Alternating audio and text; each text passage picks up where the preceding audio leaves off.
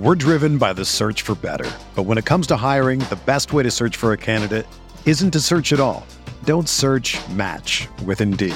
Indeed is your matching and hiring platform with over 350 million global monthly visitors, according to Indeed data, and a matching engine that helps you find quality candidates fast. Ditch the busy work. Use Indeed for scheduling, screening, and messaging so you can connect with candidates faster. Leveraging over 140 million qualifications and preferences every day, Indeed's matching engine is constantly learning from your preferences, so the more you use Indeed, the better it gets.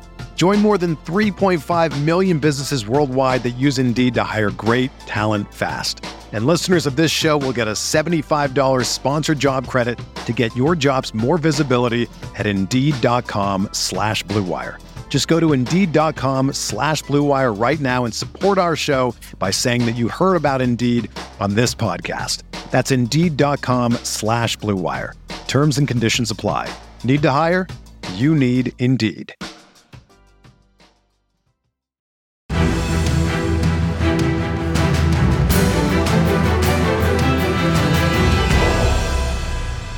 Horseshoe is back, baby.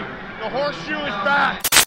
What is going on, Colts Nation? And welcome back to Bring the Juice, week number two for the Indianapolis Colts after a week one loss at the hands of the Seattle Seahawks. The Colts stay in the NFC. They stay in the same division, actually. They host the Los Angeles Rams, the 1 0 Los Angeles Rams. And so we thought no better guest to bring on than somebody who, just like us, covers the team pretty hardcore. Trent from Rams Talk YouTube channel out there. Trent, how you doing, man? How you feeling? Week one, Rams want to know. How you doing? I'm doing good. I'm doing good. Thank you very much for reaching out and and uh, letting me join you guys. Just talking football and talking this week's matchup. But I'm overall feeling feeling really good about this uh, this year's Rams team and and uh, just can't wait for Sunday. Yeah, yeah, yeah, absolutely. I mean, you guys. I mean, Cody said it. Uh, you guys are obviously one to know start out the season on the right note. Uh, the Colts obviously couldn't do that, but we hope to try to get back on track. Overall, like so far from what you saw, I know it's a small sample size, but how do you feel about this team going on uh, from what you just saw in Week One?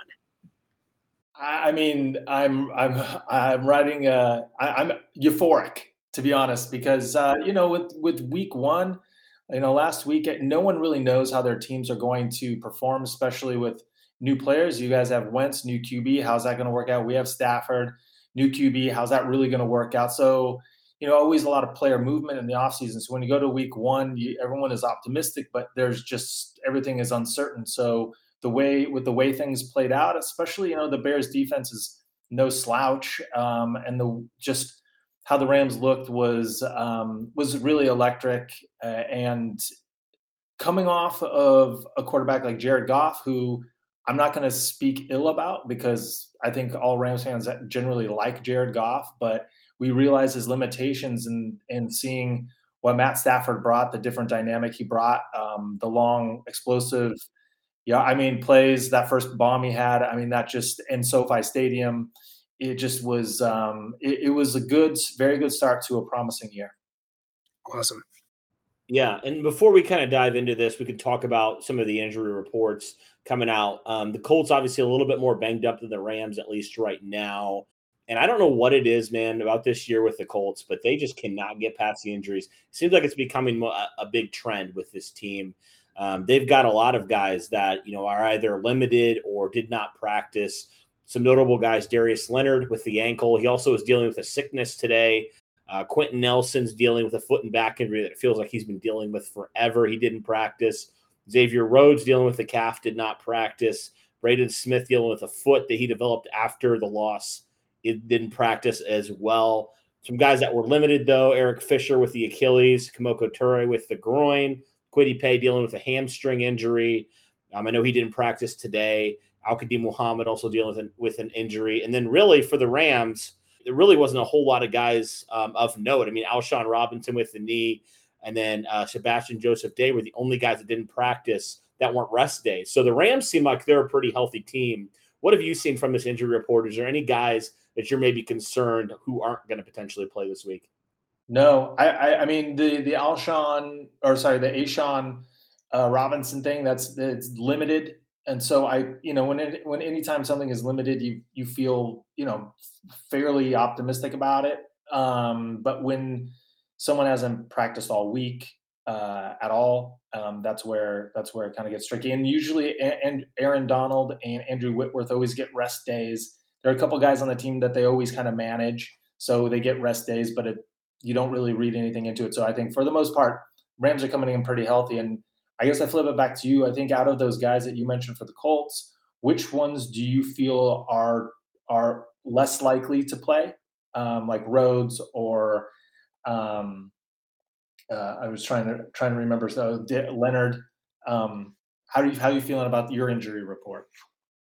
Well, I yeah. mean, I, I, think Nelson is more precautionary than anything. Uh, he was having some back flare ups to start last week also, and he played in that game regardless. So I think they're more just keeping an eye out for that. Uh, Leonard, I, I, I think he's going to play. Uh, haven't heard anything drastic on why he wouldn't. I think again, just probably dealing with some ankle soreness. Uh, Rhodes, I don't know if he's going to play or not. I mean, he we expected him to play last week and he didn't. And apparently, the Colts were saying that this calf injury was worse than what they originally thought it was. So, guessing he's going to be out. And my best guess is Braden Smith doesn't play at right tackle for the Colts this uh, Sunday, which will absolutely suck because not only will you have potentially Eric Fisher not playing, and even if he does, it would be his first ma- first game of the season, first time he'd be seeing any kind of live reps at all this season then you would just be missing your right tackle who you just paid a lot of money to play. So, I mean, the Colts are in a very, very bad uh, situation right now when it comes to the injury front.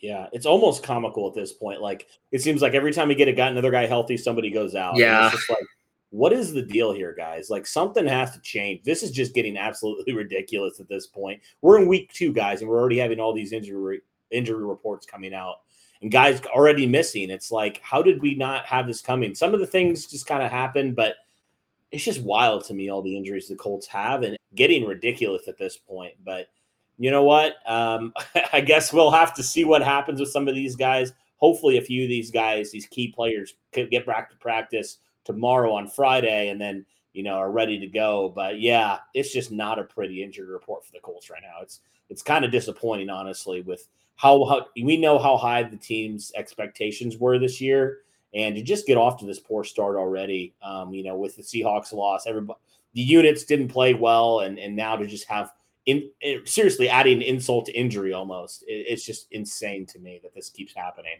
Yeah, do you guys have, do they play a lot of the cold starters in the preseason at all, or do they pretty much rest all the first like the you know, the Darius Leonards and the Quenton? I mean, I know Quenton Nelson didn't play because of injuries, but like most of the other guys, Darius Leonard, did they do they usually play in the preseason at all? Um, maybe a few series, but nothing like insane. Like I think it's pretty regular around the league. So it's just jarring that this stuff keeps happening to our best players too. Like it's not like, you know, reserve defensive linemen or something like that. Like this would be the equivalent of some of your guys' best players, you know, the Aaron Donalds, those type of players yeah. getting injured and just like out of nowhere, just like, why does this keep happening? He gets back, another guy goes out or is on the injury report. It's just, it just gets ridiculous. And it gets, honestly, it gets draining after a while. yeah. Yeah. I mean, hopefully, though, uh, you know, with uh, Fisher and Rhodes, like those guys, you know, if they didn't play this week, then most likely they'd be back the following week. Or if they play this week, they're limited. Like they're, hopefully coming back. You know what I mean? They're not guys that are just dropping off now. Um, you know, like uh, Leonard or uh, Braden Smith. So um, now, what do you think about your offensive line? You know, I, I, know that you know Nelson's banged up. Smith probably won't play. Fisher is 50-50. Um, I know that was a strength. Like when I, whenever I thought of the Colts, I thought, oh man, their offensive line, their defense, the running game, you know, QB a little questionable, but like the offensive line was the the, the stalwart. yeah, uh, we we've definitely had a heyday, you know, over that whole thing. So we've we've kind of talked about it numerous times now. I try not to talk about it much anymore because we said our piece about it, but they were they were just god awful last week, and you know, with the injuries they keep piling up right now. I mean, It's just it's unbelievable. And and then on top of it, you know, we're about to face a very solid defensive line, one of the better defensive lines in all of football. And now your right tackle may not be able to play. Your left guard is, you know, dealing with injuries, and your left tackle may or may not play. So, you know, I I I have no idea. I I, I am scared for Carson Wentz's life, to be honest, on Sunday. At least that's just me. Yeah, yeah I think Aaron Donald. I you know if if the if the two tackles aren't aren't playing, then I, I, when I saw this game on the schedule when the schedules first came out, I thought instantly Aaron Donald versus Quenton Nelson. I thought this is going to be like the matchup to watch. You know, just best going on best. But if those two tackles don't play, I, I really don't see the Rams putting Aaron Donald anywhere near Quenton Nelson and having him attack some of these other softer spots. Um, so I, that that'll be really interesting to see how the injuries affect where they line Aaron Donald up. Yeah, yeah, it seriously will, man. And yeah, this offensive line, it's it was so I think we we have all and everybody has those high expectations for that offensive line. So it was absolutely jarring and embarrassing that they allowed 14 hits on Carson Wentz last week. I mean, that is not their game. Like that is not what they're about. I mean, and pretty much everybody was relatively healthy. So it was very odd that that happened. And, and, you know, it's not like this was against you know you guys. It was against the Seahawks, who aren't they have a decent defensive line, but it's not like, you know, oh my gosh, look, they have studs everywhere, you know? Um, so I am freaking terrified, honestly, um, of trying to go against your guys' defensive line with our tackles, even if they play not 100%. It, it's scary, man, because like Carson Wentz, I thought all things considered, getting sacked four times, hit 14 times, I thought he played pretty well. I mean, he was the biggest concern, right? We had a lot of concerns and questions on Carson Wentz, and, and he was like the one that I had the least concerns about after week one. So it's just very weird that this is happening. Um, and, you know, hopefully, like I said, these guys get back to being at least limited tomorrow. So we have a little bit more hope that, you know, they, they might both play. And if they do, then I'll feel a little bit better. But still, I mean, even if these guys were 100%, I was still like nervous. yeah. yeah. Yeah, totally. I mean, so yeah, when you we talked about Carson Wentz, he was one of the best players on our team uh last Sunday and you know, he was the biggest question mark and now he's actually the least questioned uh player on the offense right now when it comes to ever all things considered. So, you know, he had 251 yards against Seattle, uh, had a couple runs to uh for scrambles as well, had a 66 completion percentage as well. So, you know, overall was very efficient, but he never really had a lot of those big plays. And obviously, that was a lot of that had to do with the offensive line and some of the other skill position players really not doing their job as much. But I mean, overall, what's your perception on what you saw from Carson Wentz week one and how he can attack this Rams defense in a way? Yeah, so I mean, I, I think I was I'm like you guys. I was I won't say like surprised, but I mean, I felt like he he he did all right. And you know, I know for you, for Colts fans, probably going into the season, that was your number one question mark: is are you going to get like cla- like good Carson Wentz, or are you going to get meltdown Carson Wentz, right? And I think you kind of you got something in between, right? Like he didn't he didn't hurt you guys, right? And last year the Rams played the Eagles. I think it was the second game of the year, second or third game of the year, and the the Rams, you know, they picked them off. I think maybe twice, and they because they really studied the tape and they knew kind of what he he was going to do, and uh, they jumped routes and and they knew what to, what was going on. And I think the interesting thing coming into this matchup is is how much of like old Carson Wentz can they project, and how much of it is like the Frank Reich uh, version, you know, like with the offense and what they're doing differently in Indy. So um, the Rams defense, for the most part, is uh, basically they don't allow big plays, big passing plays. So I think this is going to be Wentz is going to be kind of what Andy Dalton was in a sense of just dumping it off. And I think this is going to be another game of Nyheim, Nyheim Hines and Jonathan Taylor catching a lot of balls. I think is going to be the, a lot of short and intermediate passes by Carson Wentz. And so I think, you know, no matter who wins this game, Carson Wentz will probably have similar numbers to what he had against the Seahawks. You know, like not going to throw for, you know, 400 yards, um, but I think he could still complete a lot of passes. And so I think it's really just up to Carson Wentz and not turning the ball over.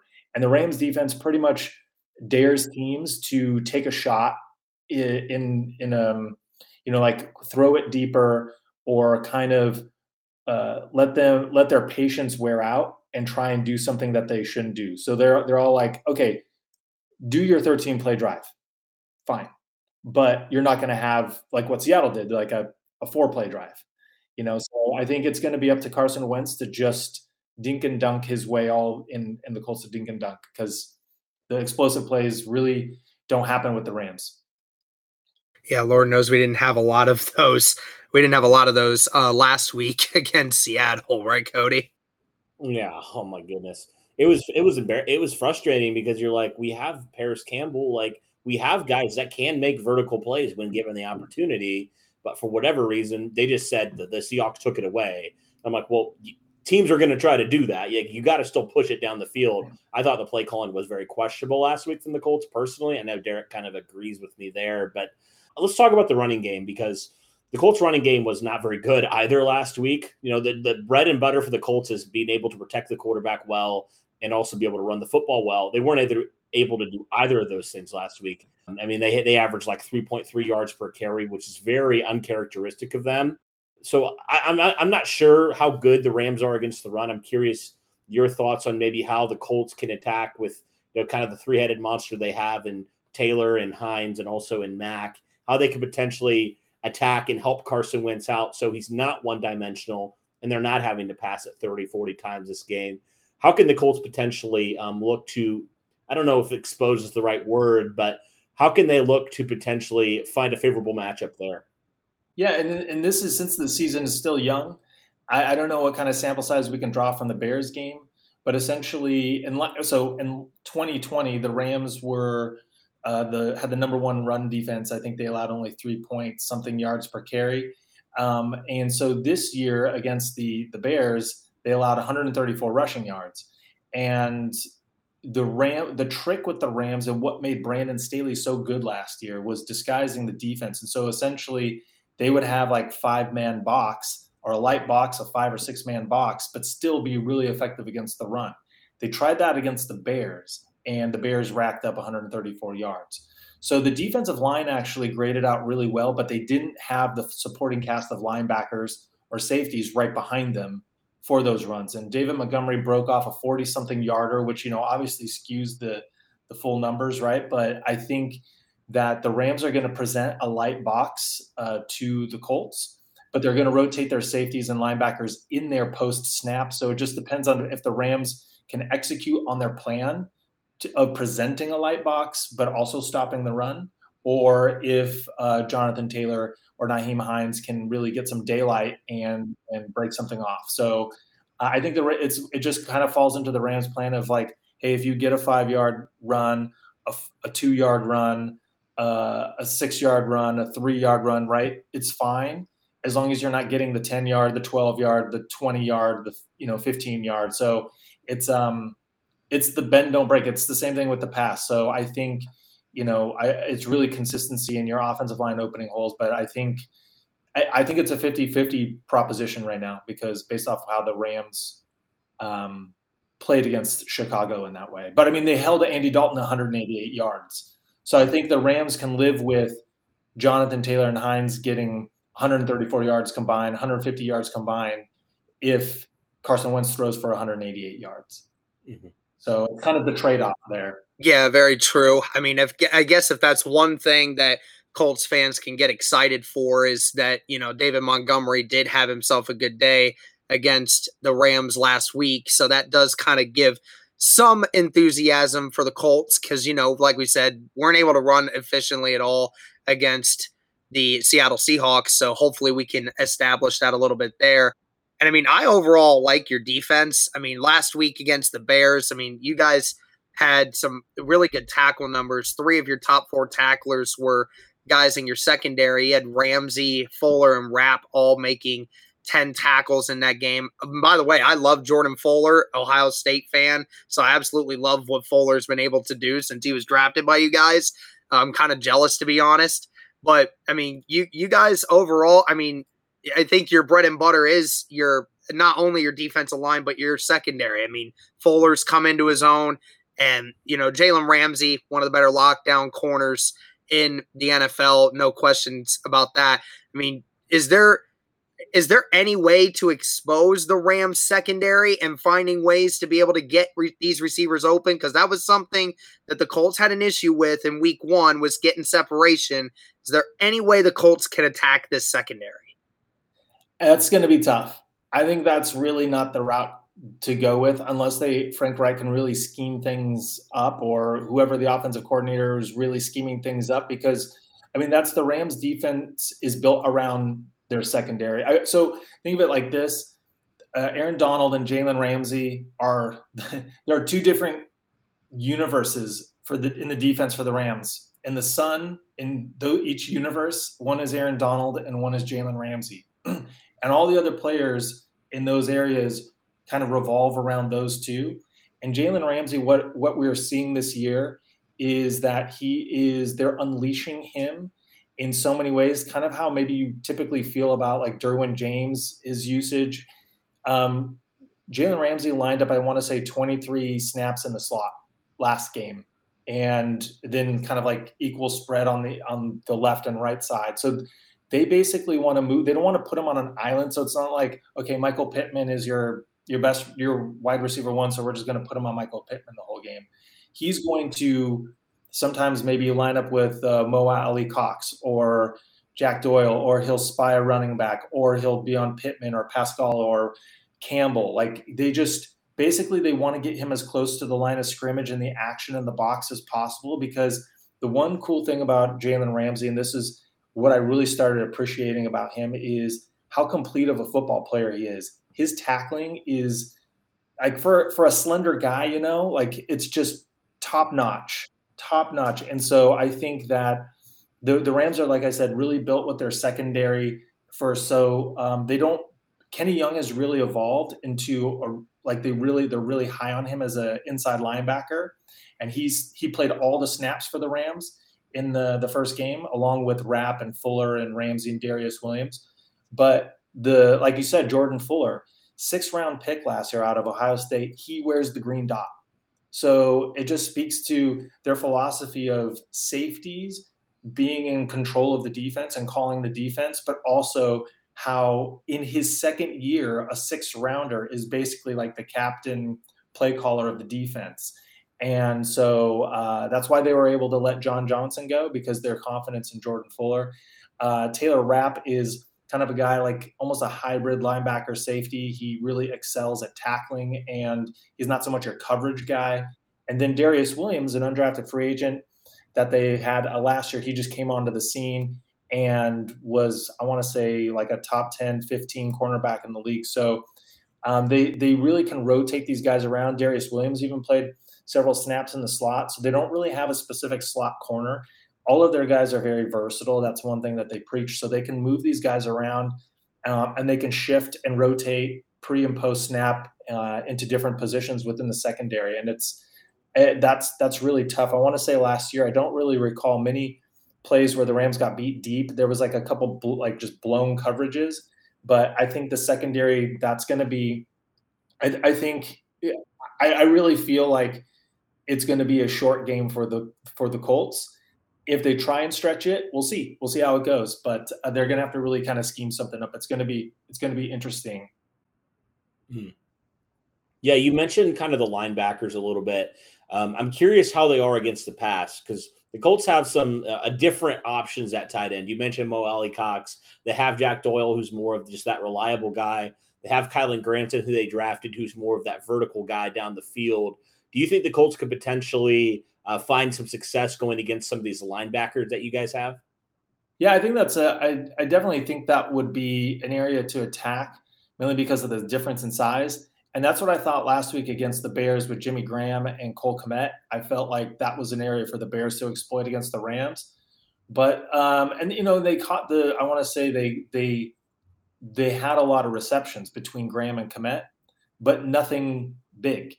So you know they they they were hitting six, seven, eight yarders but they weren't, you know, getting like Higbee last week had like a 30 something yarder. So um, I, I think, yes, the, the Rams linebackers are really outside of Kenny Young, who's improved. It's still kind of a question mark. I'd say it's the weaker spot on their defense. Um, so, uh, but but they they're not really playing uh, their their linebackers as much. They're kind of opting for more kind of like hybrid linebacker safety guys. Uh, they don't have that traditional like thumper, you know, and um, and so yeah, I, I think I think that uh, the the Colts are really should really be. I, I think Carson Wentz's mobility. I think that might actually really be the key of getting them out, having them scramble a bit, um, and really, I think that that's the dimension that really could be the wild card. Is how how will Carson Wentz um, how will his mobility kind of affect the game and uh, maybe extend plays where then they could uh, they can hit some some gold gold with that. It was also against the Rams like four years ago when he tore his Achilles or his ACL, I think diving for the end zone when he was on the Eagles. So um, I didn't mean to bring up that painful memory, but, uh, but only for uh, the Eagles fans, only for the Eagles fans that watch these. that's true. That's true. And uh, I, I, really do feel like it all everything will should flow through Hines and uh, and Taylor and Wentz's mobility. I kind of feel like those are the real the real strengths. Um, but yeah, I mean, you never know. Any given Sunday. We're driven by the search for better, but when it comes to hiring, the best way to search for a candidate isn't to search at all. Don't search. Match with Indeed. Indeed is your matching and hiring platform with over 350 million global monthly visitors, according to Indeed data, and a matching engine that helps you find quality candidates fast. Ditch the busy work. Use Indeed for scheduling, screening, and messaging so you can connect with candidates faster. Leveraging over 140 million qualifications and preferences every day, Indeed's matching engine is constantly learning from your preferences, so the more you use Indeed, the better it gets. Join more than 3.5 million businesses worldwide that use Indeed to hire great talent fast. And listeners of this show will get a $75 sponsored job credit to get your jobs more visibility at Indeed.com slash BlueWire. Just go to Indeed.com slash BlueWire right now and support our show by saying that you heard about Indeed on this podcast. That's Indeed.com slash BlueWire. Terms and conditions apply. Need to hire? You need Indeed. Yeah.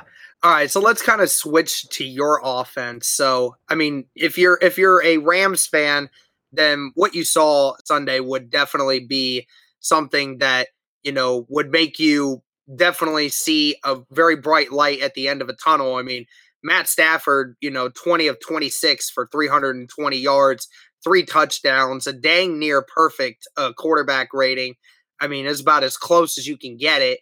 And I mean, overall, I mean, your receivers, you know, I mean, each receiver that you had that caught a ball on Sunday, each had a catch of over 15 yards. So, I mean, this offense, just from one game, really, I, I want to get to this the kind of the two question part here is do you believe that Matt Stafford with Sean McVay now is able to open the offense and make it more explosive than what it was when Jared Goff was here originally, and how how do you think the Rams will continue to try to attack a Colts defense which obviously struggled week 1 against Russell Wilson?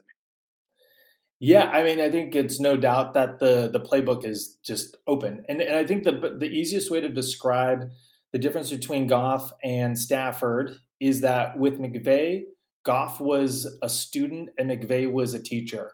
And with Stafford, they're both peers. Uh, McVay and Stafford are both peers. And McVay had to die, had to basically draw everything up for Jared Goff. And everything had to be perfect. Offensive line had to be perfect. Todd Gurley had to be like the best player. Like everything had to just be perfect for Jared Goff. Um, he, he has great arm talent, but he can't process like Matthew Stafford processes.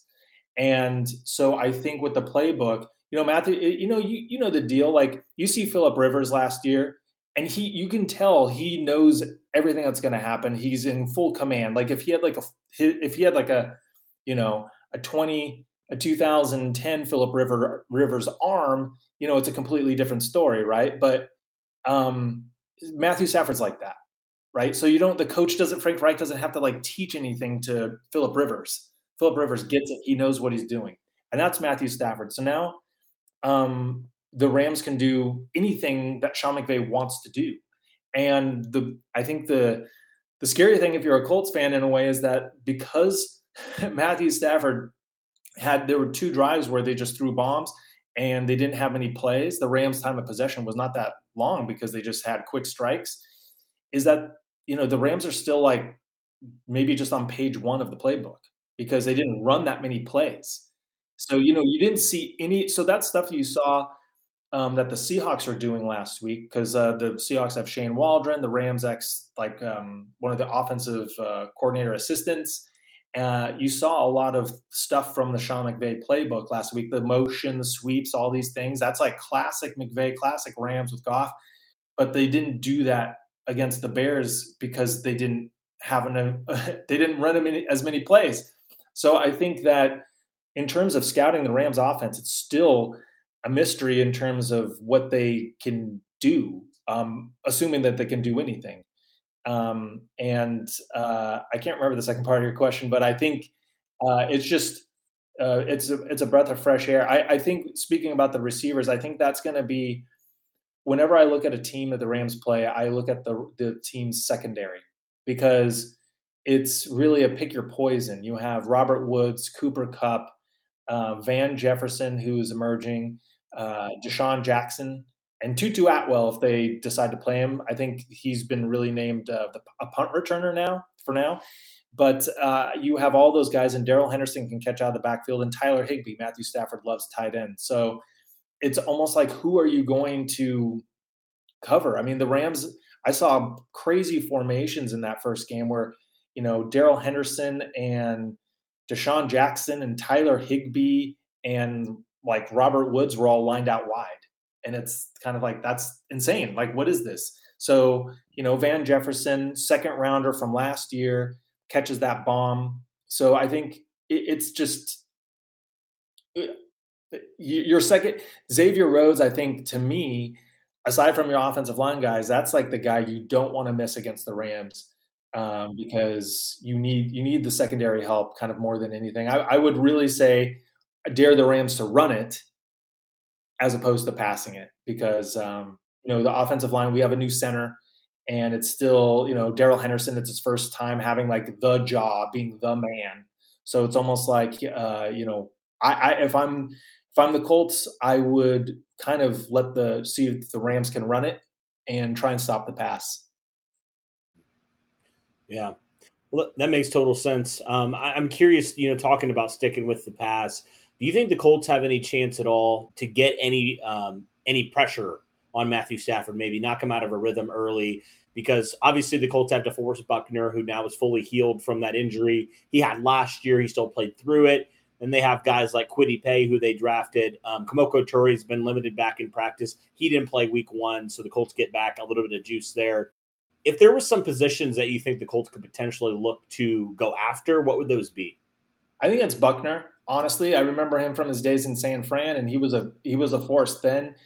And like I said, the Rams are starting. Uh, I said, I mean, he he got some starting reps like th- two years ago. He wasn't great. Then he was injured for like a year and a half, and some people thought he might even be cut. This is, I'm talking about Brian Allen, and he was a, the first player in the NFL to get COVID, but he was already on like injured reserve, so it didn't matter. But um, so he was kind of an afterthought, and then he won the job in camp because the Rams had let go of their their center from last year, Austin Blythe, and so he was based. He's still kind of an unknown, even though he did all right against Akiem Hicks for the Bears.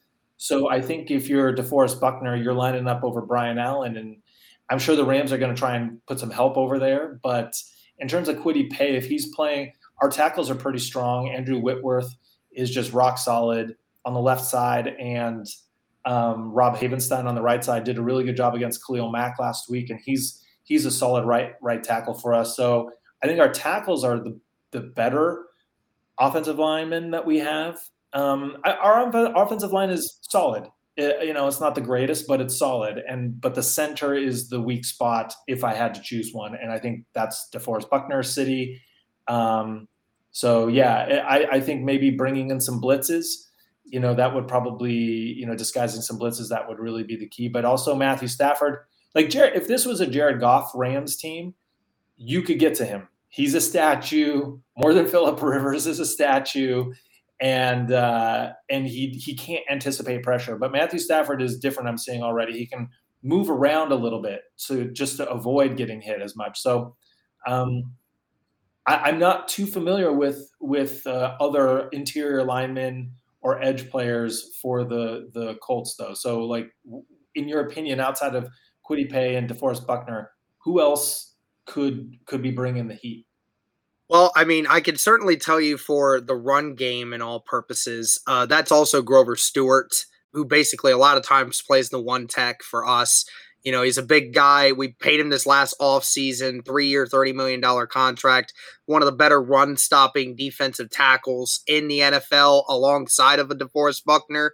So, I mean, you know, you saying that the interior of the offensive line for the Rams is kind of a weak spot makes me feel a little better having those two guys there in the middle to prevent that kind of push.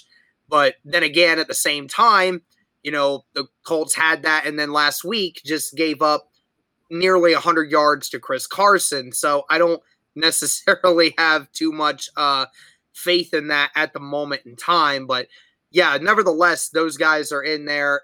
Taylor Stallworth is another one that's kind of coming in as a backup. The edge guys, you know, it really just depends who's going to be healthy. I mean, if Al-Quadin Muhammad's not going to play, I don't know.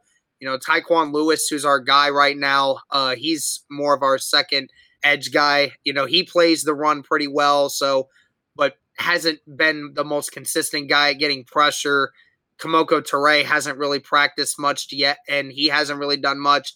So, you know, the edge guys is very, very uncertain for the Indianapolis Colts, you just you're looking at more of the interior of the defensive line from Buckner and Stewart creating that kind of pressure. Yeah, I will say that the Colts have a lot of talent on the edge. They just have a lot of unproven talent right now.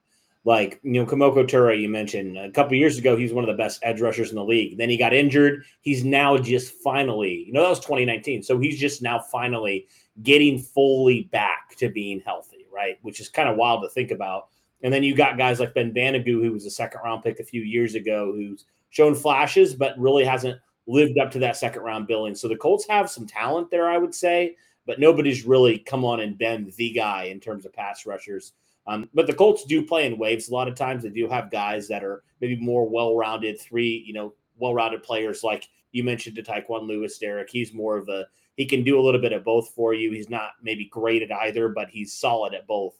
And then you got guys like Turay, who's more of a pass rush specialist. So, yeah, I would say for sure that's where the Colts are going to probably do more damage is in the interior, especially if your guys' tackles are more, you know, better than the, you know, than they are in the interior. I definitely think that's going to be maybe a point where the Colts could potentially get some pressure early and continue to get some pressure throughout this game. But, mm-hmm. but yeah, it's it's going to be a fun battle uh, regardless because there's a lot of uh, talent on both sides of this these teams and I'm really looking forward to it, man. It's going to be fun to see. Uh, first off, you know, can the Colts get to Matthew Stafford? You know, we we know how good he can be when he's not pressured, but when we saw last year when when the Colts were able to get to him when they played the Lions, I mean, they were able to beat them soundly. So, you know, obviously the Rams a lot more talented than the Lions were last year. So I do anticipate Stafford looking really good again. But uh, it's going to be a fun battle, man. I'm really looking forward to it. Yeah, me too. And I'm also wondering, like, so Darius Leonard, right? I know he's a beast. But what is he just an all-around linebacker, or does he excel more against, I guess, diagnosing the run or in coverage? Like, you know, kind of walk me through a little Darius Leonard, mm-hmm. like, you know, because I'm thinking of Darrell Henderson and a running game, and so is that where Darius Leonard really kind of comes up and and really plugs those holes from a linebacker position, or is he more of like you know sticking with the tight end, or is he just so great at both? Well, I, would definitely say he's more of a run stopping linebacker. Uh, it's where he's made his bread and butter. Uh, rookie year, led the league in tackles. I think in tw- in 2019, you know, he was a top 10 PFF's top 10 best coverage guys in all of the NFL. It wasn't just corners, it was Darius Leonard was number 10 out of he was beating corners. So, you know, this guy was really good in 2019 at that. 2020 was a little bit of a different story. That he wasn't as good at that as everybody else was, but still was able to make plays. I mean, that's where another place that Darius Leonard gets a lot of love is his ability to create turnovers. It's the one thing he did do against Seattle was the one turnover that Seattle had all game.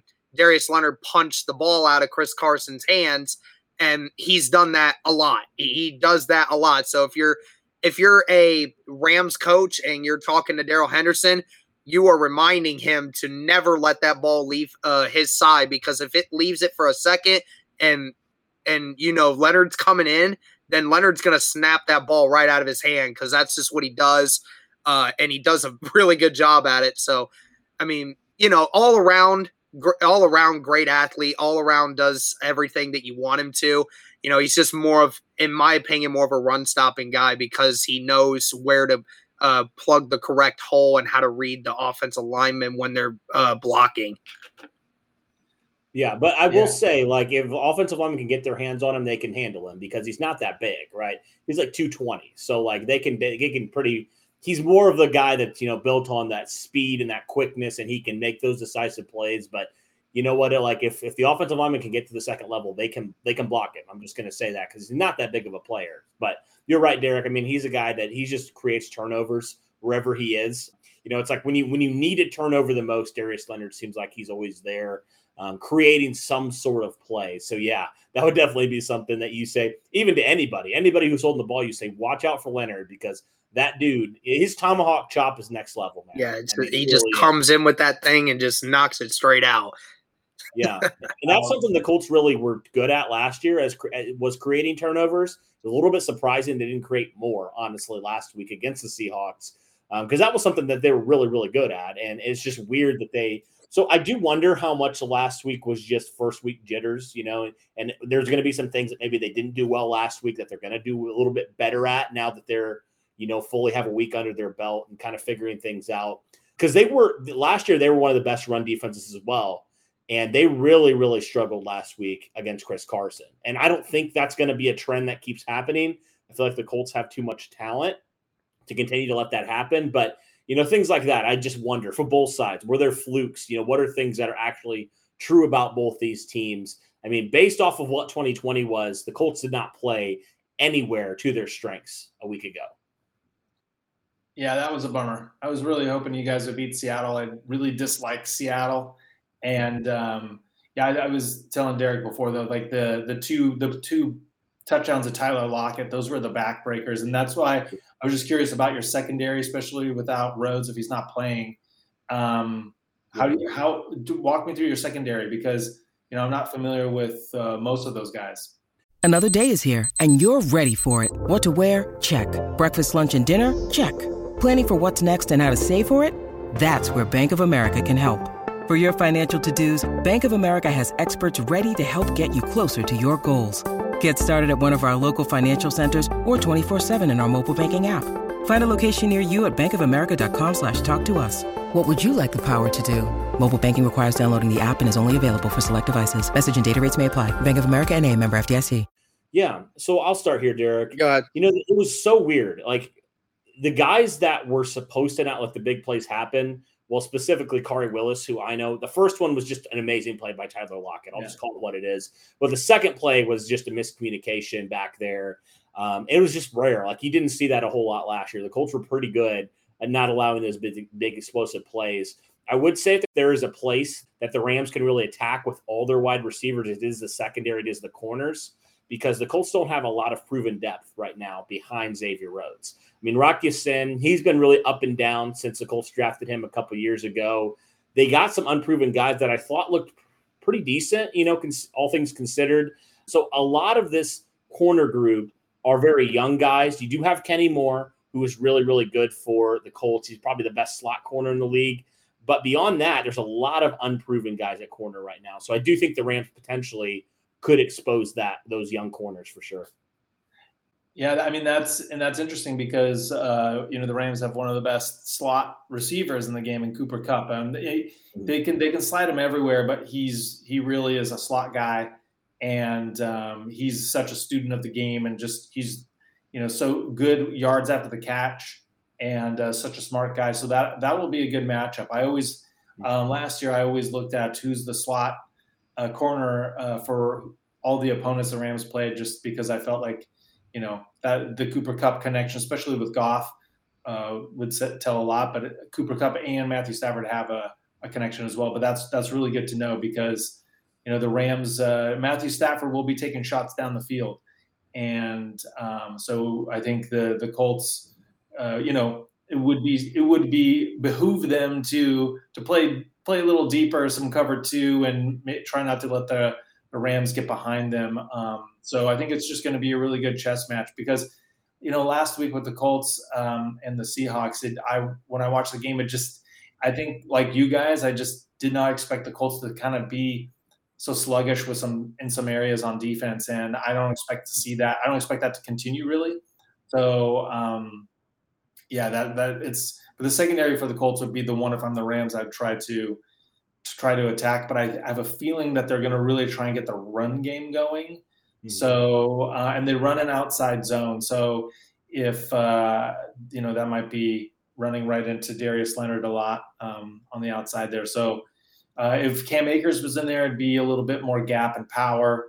But uh, Henda was more of a zone. Sony Michel still getting uh, acclimated to the offense, and he only had like a handful of snaps last week. So I wonder if we'll get more Sony Michel. So I, I think you know maybe after the first four games of the season we'll really know who what our teams are. But uh, this is still kind of un, unknown territory.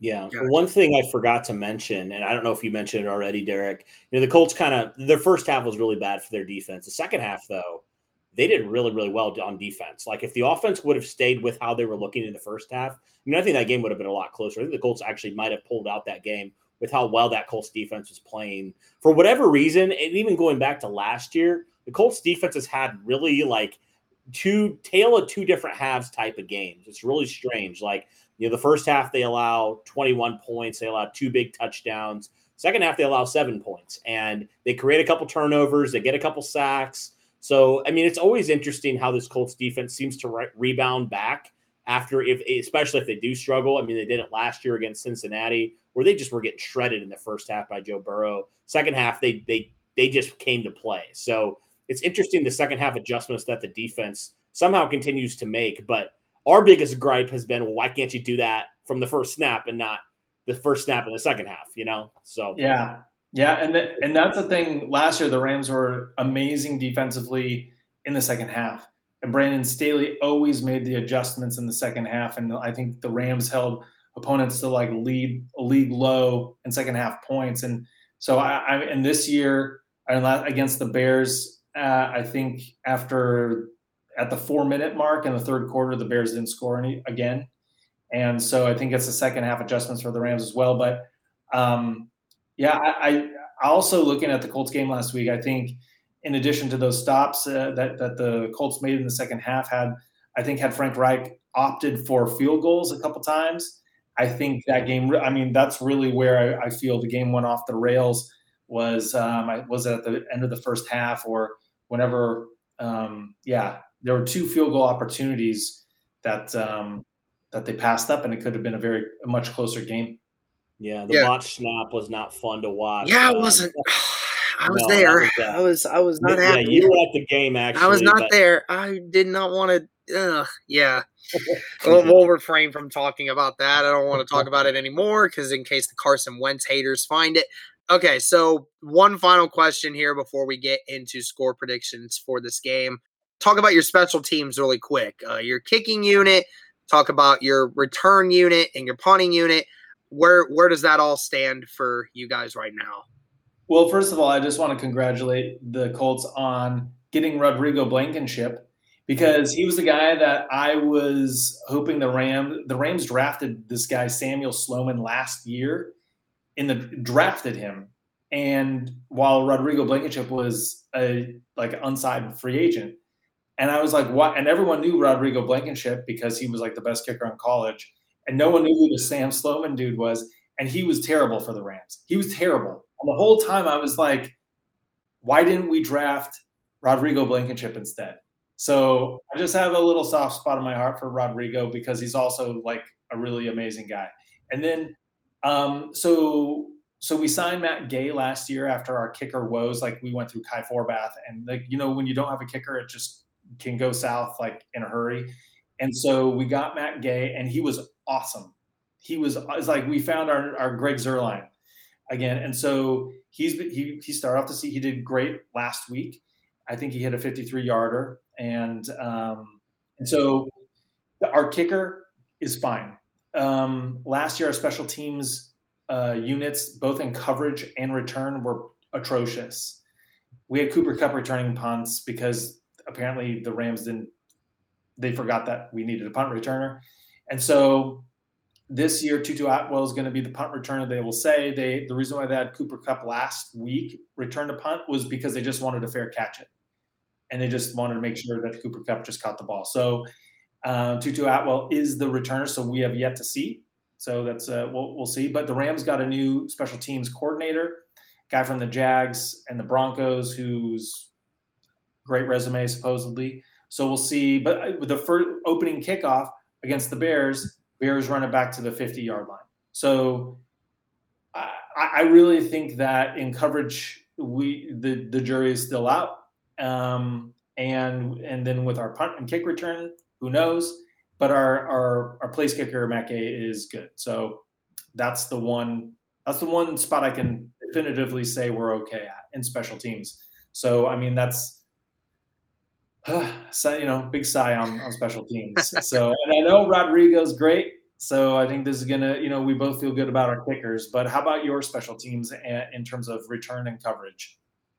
Go ahead, Cody. Yeah, I mean, I, I, think we have one of the best in the league, honestly. Um, you know, Rodrigo's obviously really good. Rigoberto. So we have Rodrigo and Rigoberto both on our team. It's kind of hard. Sometimes I forget which one's which, and I have to just stop and think for a second. But uh, Rigoberto is, I mean, I think he's right up there with any punter in the league. I, w- I would wager he's he's one of the best punters in the league. I mean, this dude is just consistently booming punts. I mean, he in some ways, and again, I know it's probably a little bit extreme. He's giving me the Pat McAfee vibes, where he's just he's dominant, man. He's he's really a weapon that the Colts can use in their punting department. And just because he doesn't have that kind of personality where he's outgoing, he doesn't get noticed as much as Pat McAfee did. But he's just he's really a really fantastic punter. And I think the Colts do have some upside in terms of their kicking kick return department. It's kind of funny. Like years ago, the Colts, it, it's been forever since I've been excited about any returners for the Colts, but Colts have a couple guys to be excited about. Nyheim Hines has primarily been more of that guy in terms of more of the the punt return department, right? And he's he's electric. A couple years ago, returned a couple for touchdowns. I think I think since 2018 or 2019, one of those years, he's had like the best punt return average of anybody in the league. So I mean, he's absolutely fantastic as a punt returner. And the Colts kind of go by committee, I think, a little bit with the kick return department. More Isaiah Rodgers has been recently. He was a he's he actually played a lot more with Xavier Rhodes out last week, but last year primarily handled those kick return departments. Had a kick return for a touchdown last year in the Cleveland Browns game. So uh, ultimately, I do feel good about where the Colts are in terms of um, their special teams, especially the returners. There's a lot more to be excited about, I think, than in recent years. So excited for both those guys for sure. Nice. Uh, I I have one last thing to add about the Rams special team, which I think you'll find interesting. So I don't know if you're aware of our punter Johnny Hekker, mm. but yeah. he's been like the longest tenured Ram, and fans love him, and he's been really good. He's like our number one Pro Bowler in terms of how many times he's been to the Pro Bowl. Um, so he was I, he he gets four he makes four mil a year. So co- coming into camp, the Rams brought in another guy, Corey Bojorquez, Bajorquez who played last year in the NFL and actually was really good, but he wasn't on a team. So they brought him in and they faked a punter competition to everyone.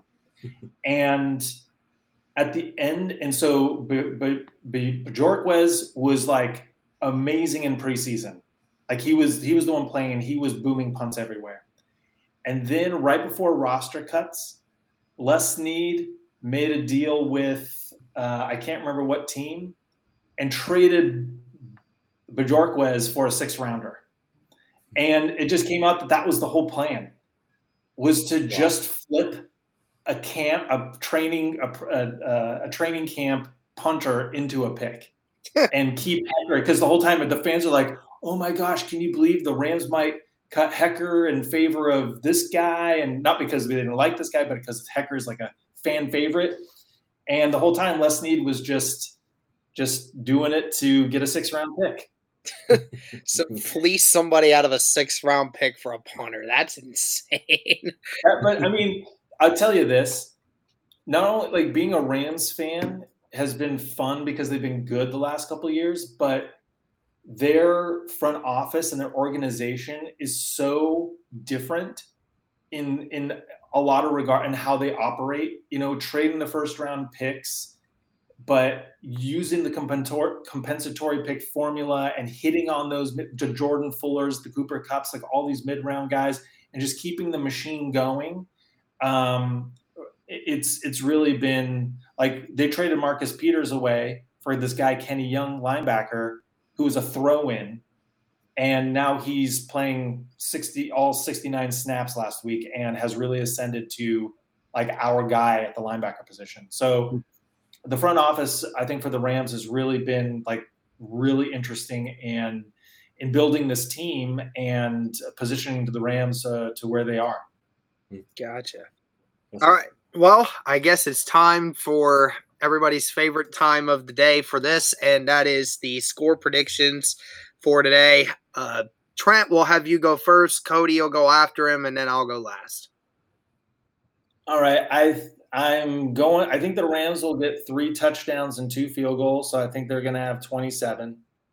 And the Colts. That's really hard for me to say, but I feel like the Colts are going to have 17. I think two touchdowns and maybe a field goal, um, something in that range. I, I, think the real difference in this game is going to be um, Carson Wentz ball security.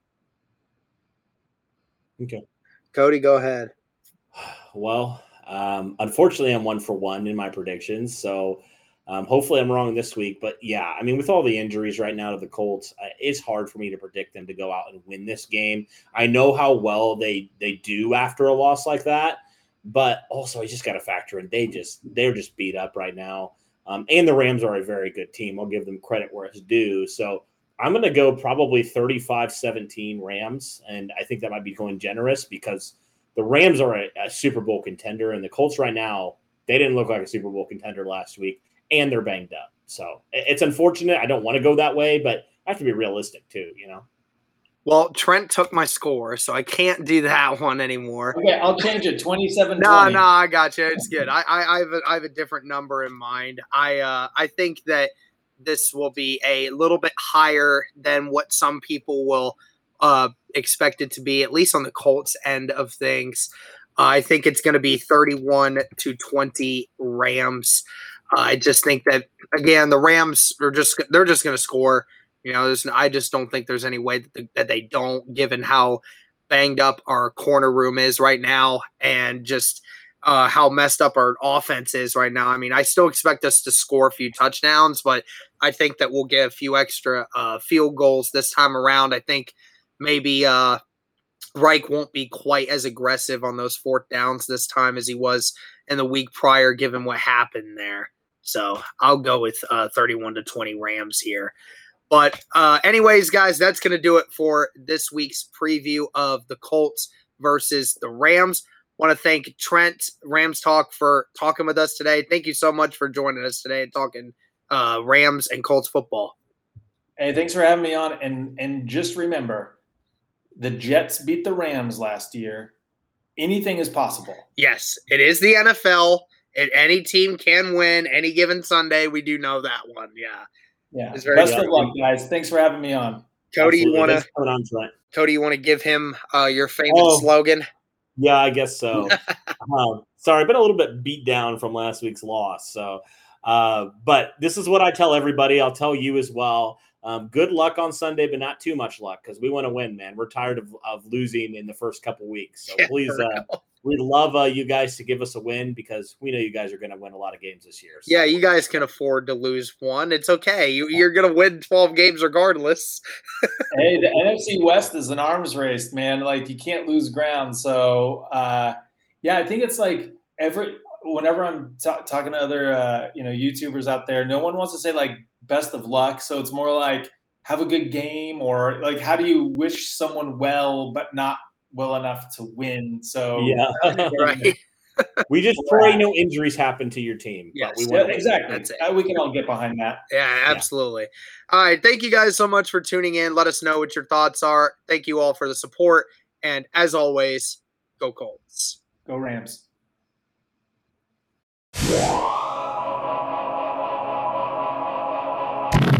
Everyone is talking about magnesium. It's all you hear about. But why? What do we know about magnesium? Well, magnesium is the number one mineral that 75% of Americans are deficient in. If you are a woman over 35, magnesium will help you rediscover balance, energy, and vitality. Magnesium supports more than 300 enzymatic reactions in your body, including those involved in hormonal balance.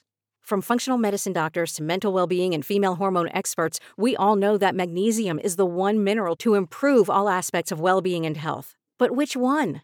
Magnesium Breakthrough from Bioptimizers, the trusted choice recommended by leading experts with seven best absorbed forms of magnesium to ensure your body receives the support it needs for overall well being. Go to bioptimizers.com slash balance today and use code BALANCE10 for 10% off. Support your journey to wellness at B-I-O-P-T-I-M-I-Z-E-R-S dot com forward slash balance. Magnesium Breakthrough from Bioptimizers, your foundation to optimal health and vitality.